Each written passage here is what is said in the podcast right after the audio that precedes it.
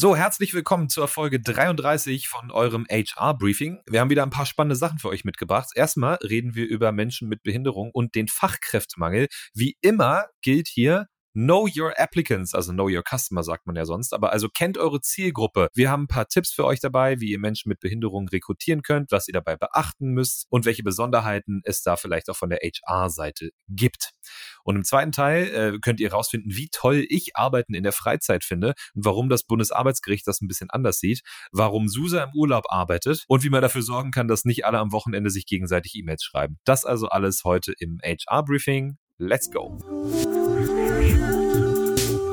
Hallo und ganz herzlich willkommen oder soll ich sagen willkommen zurück zu unserem HR Briefing. Wir freuen uns, dass äh, du wieder eingeschaltet hast und hier sind für dich Susanne Schlossbauer und natürlich auch Marin Großkortenhaus. Hi, wie geht's dir? Hi Susa, wunderbar, danke. Gut und dir? Ja, ganz hervorragend, sehr gut wieder ins neue Jahr gestartet und ähm, ja auch ziemlich ja beschwingt, weil wir ein Thema haben, was ich persönlich sehr sehr wichtig finde und sehr sehr spannend und ähm, das ist unser allererstes HR Hot Topic.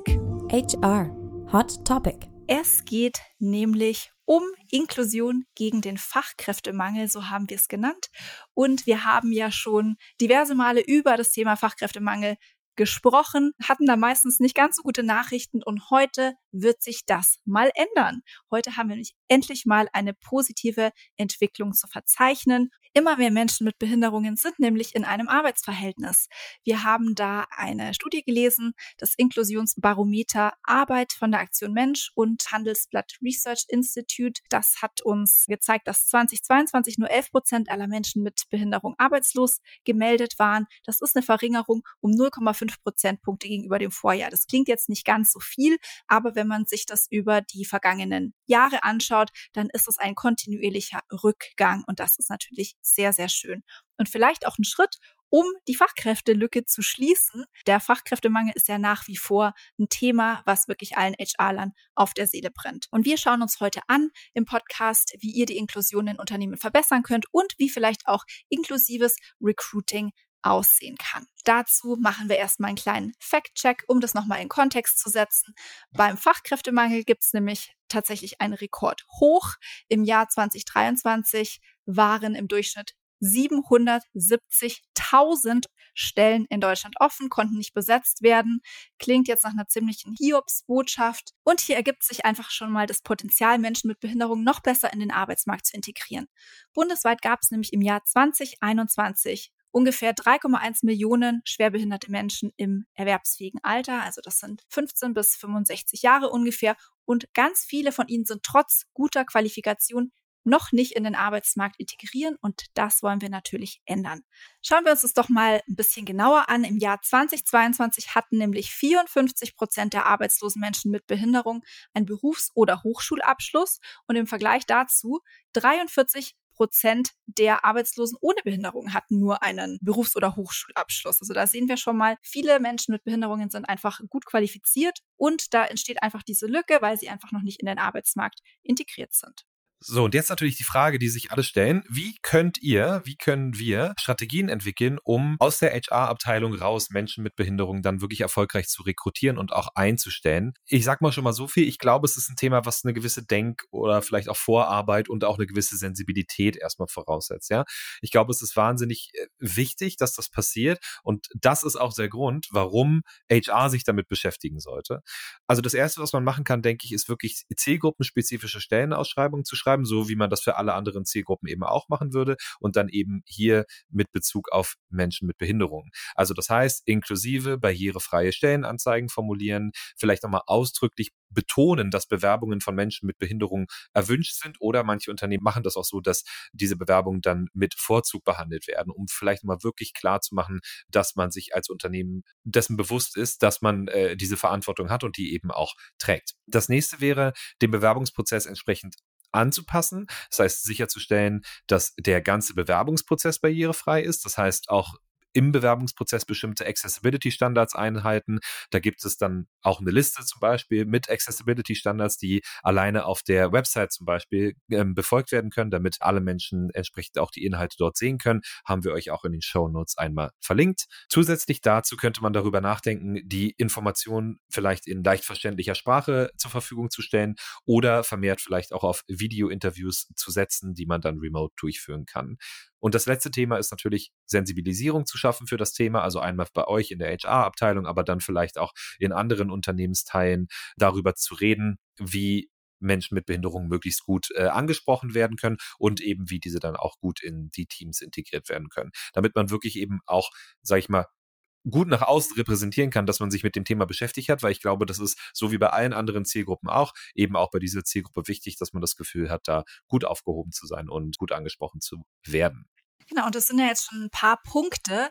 Und äh, vielleicht wollt ihr euch da auch Hilfe suchen bei der Einstellung von Menschen mit Behinderungen, weil also ich habe zumindest äh, bei der Recherche und als ich bisschen über das Thema nachgedacht habe, mich auch gefragt, es gibt ja vielleicht auch die Situation, in der ich versuche, jemanden einzuschließen, inklusiv zu sein und dabei aus Versehen irgendwie andere diskriminiere, weil ich einen unconscious bias oder so habe, weil ich das irgendwie dann falsch formuliere. Ich glaube, es gibt ganz, ganz viele Unternehmen, die hier gerne aktiv werden möchten im Bereich Inklusion, aber gar nicht so genau wissen, was sage ich denn, äh, wie sage ich es am besten, wie ähm, verhalte ich mich am besten, so dass ich auch wirklich ja inklusiv wahrgenommen werde und auch inklusiv bin und denke. Und da gibt es eben Partnerschaften mit spezialisierten Organisationen, die ähm, euch da vielleicht weiterhelfen können. Das sind zum Beispiel die Berufsförderungswerke, heißen sie BFWs. Die bieten zum Beispiel Umschulungen und Weiterbildungen für Menschen mit Behinderungen an. An die könntet ihr euch wenden. Dann gibt es natürlich die Integrationsämter und Fachdienste, Organisationen wie die Aktion Mensch oder die Deutsche Behindertenhilfe. Und natürlich könntet ihr auch zum Beispiel mit Bildungseinrichtungen zusammenarbeiten, mit Universitäten oder Fachhochschulen, die so spezielle Programme für Studierende mit Behinderungen haben, die dann zum Beispiel Beispiel euch einen Zugang zu einem breiteren Talentpool an Menschen mit Behinderung ermöglichen. Genau, aber eben diese Organisationen helfen auch in gewisser Hinsicht mit Know-how, weil sie einfach jeden Tag mit dieser Zielgruppe auch zu tun haben. Noch was, ähm, auf das ich auf jeden Fall auch nochmal hinweisen möchte, ist, dass es dann doch eben ein paar Besonderheiten gibt bei der Einstellung von Menschen mit Schwerbehinderungen, die auf jeden Fall alle HRler und HRlerinnen auf dem Schirm haben sollten. Natürlich gilt es, dass ähm, schwerbehinderte Menschen oder Menschen mit schwerbehinderten Status vermehrt Urlaub haben, also Urlaubsanspruch, der steigt mit diesem Status eben um fünf Tage im Jahr. Es gilt natürlich auch ein höherer Kündigungsschutz und Menschen mit Schwerbehinderung werden auch in der Sozialauswahl stärker berücksichtigt. Und weil es eben auch so ist, dass wenn Menschen mit Behinderungen eingestellt werden, müsst ihr eventuell gewisse ja, Umbauten in eurem Unternehmen vornehmen. Eine zugängliche Toilette zum Beispiel äh, muss vorhanden sein. Und hier gibt es natürlich Zuschüsse auch von Krankenkassen, vom Inklusionsamt für die Umbauten. Da solltet ihr auf jeden Fall ähm, euch dann auch an die ja, betreffende Stelle wenden. Genau, und jetzt mal unabhängig von der Toilette, das sind ja auch Fragen, die immer wieder auftauchen. Ne? Also wie kann man dann wirklich Inklusion am Arbeitsplatz äh, umsetzen als Unternehmen? Und ich sage mal so, für mich hat das zwei verschiedene äh, ja, Seiten äh, sozusagen. Die erste Seite ist äh, einmal die Arbeitsplätze physisch und auch technisch eben so auszustatten, dass sie für alle Menschen zugänglich sind. Und Susa, wieder mal reden wir hier über Remote-Optionen, die es also viel, viel mehr Menschen ermöglichen, äh, dort im Unternehmen zu arbeiten, aus welchen Gründen auch immer. Das kann eine Einschränkung der Mobilität sein, das kann eben ein Behindertenstatus sein, das kann aber auch ganz anderer Grund sein oder ein familiärer Grund oder so. Wir sagen es immer wieder, ich glaube, Remote-Arbeiten ist prinzipiell ein guter Enabler dafür, seinen Talentpool zu erweitern, um eben allen Menschen zu ermöglichen, dann am äh, Unternehmen teilzuhaben. So, wenn äh, Remote-Option bei euch nicht möglich ist, dann sollte auf jeden Fall gewährleistet sein, dass die Arbeitsplätze auch entsprechend erreichbar sind. Natürlich, das heißt Rampen für Rollstuhlfahrende zum Beispiel, Anpassung der Schreibtischhöhe sollte möglich sein, Toiletten haben wir schon gesagt, Installation, Wartung von Aufzügen regelmäßig. Und dann der letzte Punkt ist, euch auch von Software unterstützen zu lassen. Also da gibt es beispielsweise Bildschirmleseprogramme für Menschen mit Sehbehinderungen, aber es gibt auch ergonomische Hilfen für den Arbeitsplatz für Menschen mit einer motorischen Einschränkung beispielsweise. Also da vielleicht euch einfach mal prinzipiell darüber informieren, wie kann man so einen Arbeitsplatz dann wirklich physisch umgestalten, um ihn zugänglich zu machen. Das ist das Erste. Und der zweite Punkt, Und ich finde auch ein Punkt, der oft übersehen wird, wie kann man Mitarbeitende integrieren, die eine unsichtbare Behinderung haben, zum Beispiel chronische Leiden, psychische Leiden auch oft oder ähm, Behinderungen, die einfach prinzipiell nicht auf den ersten Blick erkennbar sind. Ich glaube, da ist es auch wichtig, ein bisschen Vorarbeit zu leisten wieder. Das habe ich schon angekündigt. Da muss ein bisschen dran gearbeitet werden. Also Sensibilisierung der Belegschaft prinzipiell, besseres Verständnis, angemessene Unterstützung eben auch für Menschen mit unsichtbaren Behinderungen. Aber dann ganz wichtig, eine Anpassung der Arbeitsbedingungen. Also hier reden wir wieder über flexible Arbeitszeitmodelle, Pausenregelungen, ganz, ganz wichtig, und aber auch eine eventuelle Anpassung der Arbeitslast, um dann den individuellen Bedürfnissen von Mitarbeitenden mit unsichtbaren Behinderungen im Speziell. Aber wie gesagt, das gilt auch eigentlich für alle anderen Zielgruppen, würde ich behaupten. Susa, oder? Würde ich auf jeden Fall auch sagen, ja. Da dann nochmal das Thema vielleicht auch zu nutzen, um vielleicht prinzipielle Änderungen in der Unternehmenskultur auch herbeizuführen. Und dann der letzte Punkt, ich glaube, das ist auch ganz, ganz wichtig, offene Kommunikationskultur. Also wirklich dafür sorgen, dass man offene Gespräche führen kann über Gesundheit, über Wohlbefinden für alle Mitarbeitenden, dass ähm, vielleicht auch Beratungs- Unterstützungsangebote für betroffene Mitarbeitende zur Verfügung gestellt werden, halte ich für sehr, sehr wichtig. Und ich glaube, je besser man das natürlich steuern kann aus der HR-Seite, zu weniger Herausforderungen lauern später auch. Also das ist wieder so ein Fall von Vorbereitung schlägt in dem Fall die Nachbereitung. Ja, und ich habe hier tatsächlich noch ein kleines Beispiel, was mir gerade eingefallen ist von Personio. Und zwar denke, was du gerade angesprochen hast, das fällt so ein bisschen unter den Überbegriff Aufklärungsarbeit. Und ich kann mich erinnern, wir hatten mal eine Reihe ähm, an Sessions von Kollegen und Kolleginnen, die eben unsichtbare Behinderungen haben und äh, zum Beispiel eine Schwerhörigkeit oder so, wo wir dann wirklich eben diese Sessions hatten, wo sie ein bisschen erklärt haben, wie wir am besten Meetings oder so abhalten sollten, dass man das Bild auf jeden Fall anschalten sollte, dass man ähm, einfach bestimmte Maßnahmen ergreifen muss. Weil ganz oft haben wir da einfach so, so Scheuklappen auf, da denkt man gar nicht drüber nach. Und das hat mir auf jeden Fall total geholfen, um drüber nachzudenken und das einfach auf dem Schirm zu haben und einfach auch in jedem Meeting nicht davon auszugehen, ja, ja, ich kann jetzt da irgendwie so ein bisschen in mein Mikrofon nuscheln, ich mache meinen Bildschirm oder mein, äh, meine Kamera aus und das wird schon passen, sondern ja, dass man da einfach offen dran, äh, dran gehen sollte und ein bisschen, ähm, ja, ein bisschen nachdenken sollte wenn man mit äh, Kollegen und Kolleginnen interagiert. Das waren jetzt meine äh, Two Cents dazu und jetzt ähm, würde ich euch ganz gerne noch hier einen kleinen äh, Hinweis zum Thema Employer Branding mit auf den Weg geben. Das ist natürlich der allerletzte Punkt auf der Liste. Also wenn ihr alles in Angriff genommen habt, was Marvin jetzt hier gerade auch erklärt und äh, erzählt hat, dann ist natürlich der letzte Punkt, wie ihr ja eure Employer Brand insofern auch stärken könnt, um noch zu einem inklusiveren Arbeitgeber zu werden und das auch wirklich aktiv zu fördern, dass sich Menschen mit einer Behinderung oder Schwerbehinderung von euch angesprochen fühlen. Und da ist natürlich der erste Punkt die Positionierung, also wirklich auch ein Engagement für Inklusion und Diversität herausstellen auf bestimmten Plattformen, auf denen einfach auch Menschen mit Behinderung ähm, zugegen sind, dass ihr einfach wahrgenommen werdet und Erfolgsgeschichten teilen. Also ganz regulär, ganz normale Employer Branding Maßnahme gilt auch hier, aber ich glaube, gerade hier ist es wichtig, Geschichten zu teilen, vielleicht auch Hürden zu teilen und äh, zu zeigen, wie bestimmte Maßnahmen erfolgreich äh, in eurem Unternehmen integriert wurden oder wie Menschen mit Behinderung zum Teil des Teams geworden sind und wie vielleicht ihre Erfolgsgeschichte lautet. Dann Sichtbarkeit natürlich auch ganz, ganz wichtig. Also seid auf den richtigen äh, Medien und Netzwerken präsent, äh, schaut, dass ihr einfach die Reichweite habt bei den richtigen Zielgruppen und fördert hat Marvin jetzt gerade eben auch schon gesagt, einfach einen offenen Dialog über Inklusion und Diversität und zeigt wirklich, dass es eurem Unternehmen auch wichtig ist, dass ihr euch da kontinuierlich verbessert und ein äh, inklusiver Arbeitgeber seid und werden wollt. Das wollen wir ja alle werden, Susa, oder? Ist doch schön. Also letztlich glaube ich, inklusiver Ansatz immer gut eine, für eine stärkere, innovativere Unternehmenskultur, die alle Mitarbeitenden wertschätzt und fördert. Und das wirkt sich dann hoffentlich, so zumindest die Annahme immer, auch positiv auf die gesamte Organisation aus. Zumindest würde es mich wundern, wenn nicht. Es muss natürlich gelebt werden und dann kann man drüber reden. Also das, ähm, das ist natürlich Voraussetzung. So, jetzt müssen wir aber natürlich den Übergang hinbekommen von einer, sage ich mal, positiven Unternehmenskultur, die man sich aufbaut, zu einer Frage, die bei, sage ich mal, manchen Arbeitnehmenden eher nicht ganz so positiv ankommt. Und äh, damit gehen wir zu unserem nächsten HR Mindset. HR Mindset. Und zwar geht es hier um die Erreichbarkeit in der Freizeit der Arbeitnehmenden.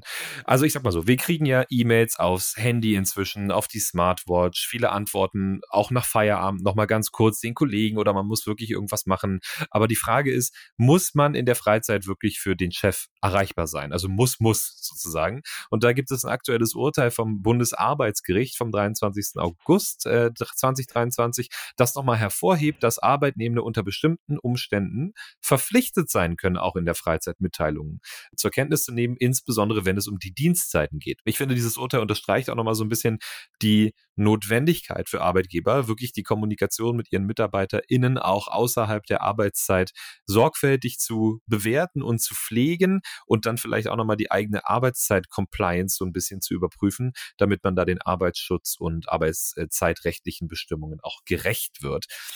Also ja, nochmal ein paar Fakten dazu. Das Urteil war eben im Fall eines äh, Notfallsanitäters, der hatte geklagt und hatte sozusagen die Mitteilungen, die ihm gesendet wurden, zu seinen Diensteinteilungen in seiner Freizeit ignoriert und hat sich da im Recht gesehen, dass er das eben in der Freizeit auch tun kann. Dem wurde jetzt so nicht stattgegeben. Das heißt also wurde abgewiesen, er hätte das zur Kenntnis nehmen müssen, weil, und das ist, glaube ich, der wichtige Punkt, es keine erhebliche Freizeitbeschränkung gab. Das heißt, das kurzzeitige Aufrufen und Lesen von SMS unterbricht die Ruhezeit nicht so signifikant, als dass das den Gesetzgeber in hier, äh, na, nicht den Gesetzgeber, aber das Gericht in dem Fall dazu veranlasst hätte, dem Recht zu geben. So, die Antwortung für Arbeitgeber liegt jetzt daran, man muss natürlich gucken, wie die Rechtmäßigkeit der Kontaktaufnahme äh, außerhalb der Arbeitszeit ist und das gegebenenfalls prüfen. Äh, prinzipiell glaube ich immer gut, eine gewisse Work-Life-Balance der Mitarbeiter auch zu berücksichtigen. Ähm, Susa? Absolut. Ja, bitte schreib mir nicht 100 E-Mail in meiner Freizeit. ich weiß ja jetzt, du bist gesetzlich dazu verpflichtet, die durchzulesen. Nein, nein, nein, nein, nur sie zur Kenntnis zu nehmen. Also.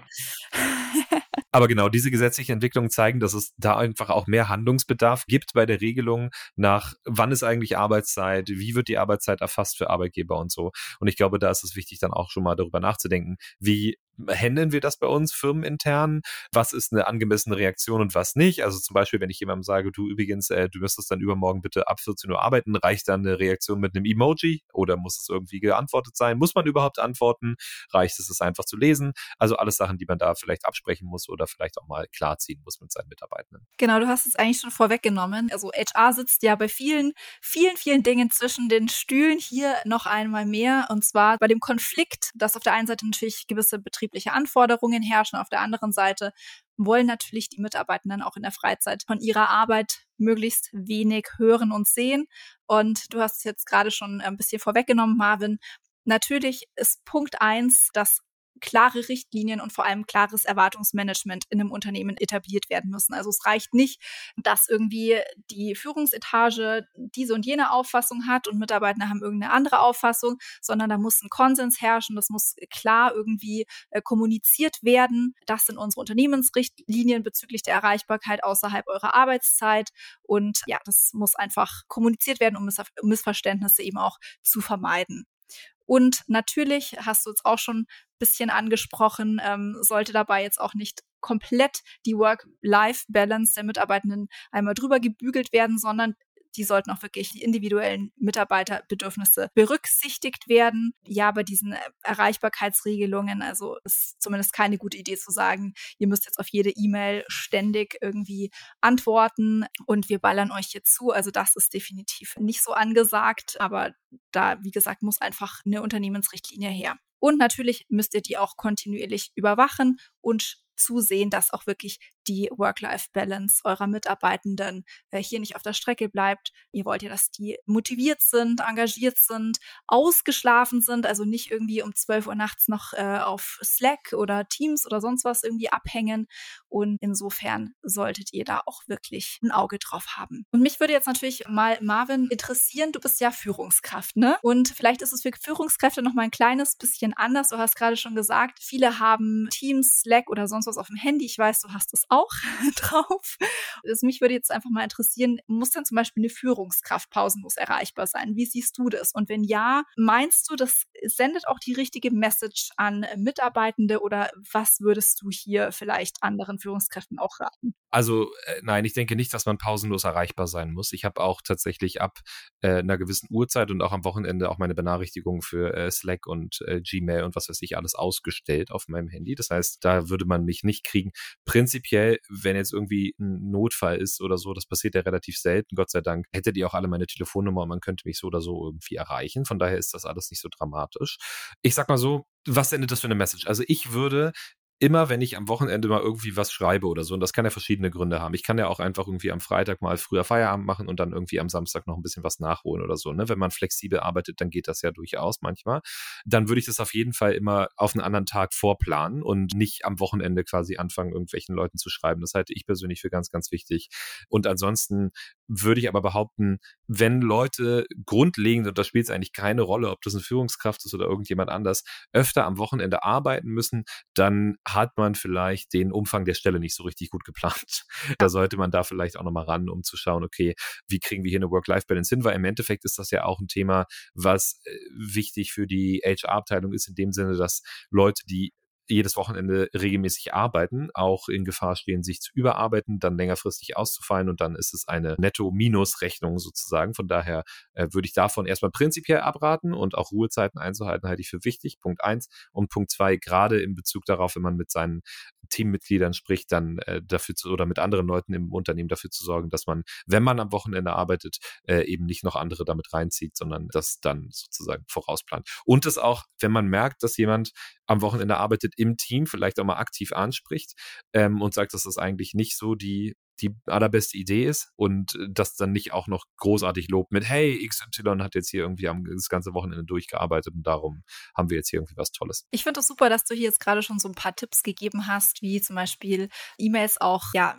vorplanen oder abends halt, wenn du selber für dich nochmal arbeitest, dass du dann ja möglichst niemand anderen mit reinziehst und äh, finde ich auf jeden Fall super, dass du hier schon in die Tipps auch reinspringst. Unabhängig mal vom Wochenende, wie, wie machst du das im Urlaub zum Beispiel? Äh, bist du da erreichbar? Guckst du da regelmäßig rein? Mm, also ich finde es grundsätzlich kein Problem, erreichbar zu sein im Urlaub. Es kommt halt immer so ein bisschen auf den Grad der Erreichbarkeit für mich an. Also wenn ich weiß, dass von mir erwartet wird, dass ich auf jede E-Mail irgendwie antworten muss und nicht nur irgendwie mal kurz am Handy getippt, sondern dass ich da irgendwie auch noch eine wohlformulierte Antwort per E-Mail schreiben muss. Ich glaube, dann könnte ich mich definitiv nicht entspannen. Ansonsten, wenn ich weiß, ich bin für meine Kollegen und Kolleginnen im Notfall für Rückfragen erreichbar bei irgendeinem Projekt oder so. Und es ist jetzt auch nicht schlimm, wenn ich mal zwei Stunden später antworte, dann ist das für mich absolut okay. Und manchmal muss ich gestehen, da bin ich dann auch ein bisschen neugierig, besonders wenn ich nicht nur eine Woche Urlaub habe, sondern vielleicht zwei. Da gucke ich dann sogar hier und da mal auf Slack rein und schaue, was hat sich denn so getan in bestimmten Projekten, in bestimmten Bereichen. Also für mich kommt es definitiv ähm, ja, auf den Grad der Erreichbarkeit an. Genau, Susa. Und wir machen jetzt auch mal hier für heute Feierabend, werden jetzt nicht mehr kontaktiert von irgendjemandem. Ihr vielleicht auch da draußen, macht euch einen schönen Tag sonst, äh, falls ihr keinen Feierabend habt. Und wir hören uns nächste Woche wieder. Sagt uns doch aber gerne auch einfach mal, wie ihr vielleicht das ganze Thema handhabt. Ob ihr immer erreichbar seid, ob ihr sozusagen ja eure E-Mails regelmäßig checkt oder so. Ihr könnt das auf Spotify zum Beispiel direkt unter der Episode machen. Oder ihr schreibt uns eine E-Mail an hr-briefing.personio.de oder auf LinkedIn oder sonst wo ihr findet einen Weg. Sagt uns mal, wie ihr das handhabt und dann teilen wir das gerne nächste Folge nochmal. Also, bis dann und macht's gut. Ciao.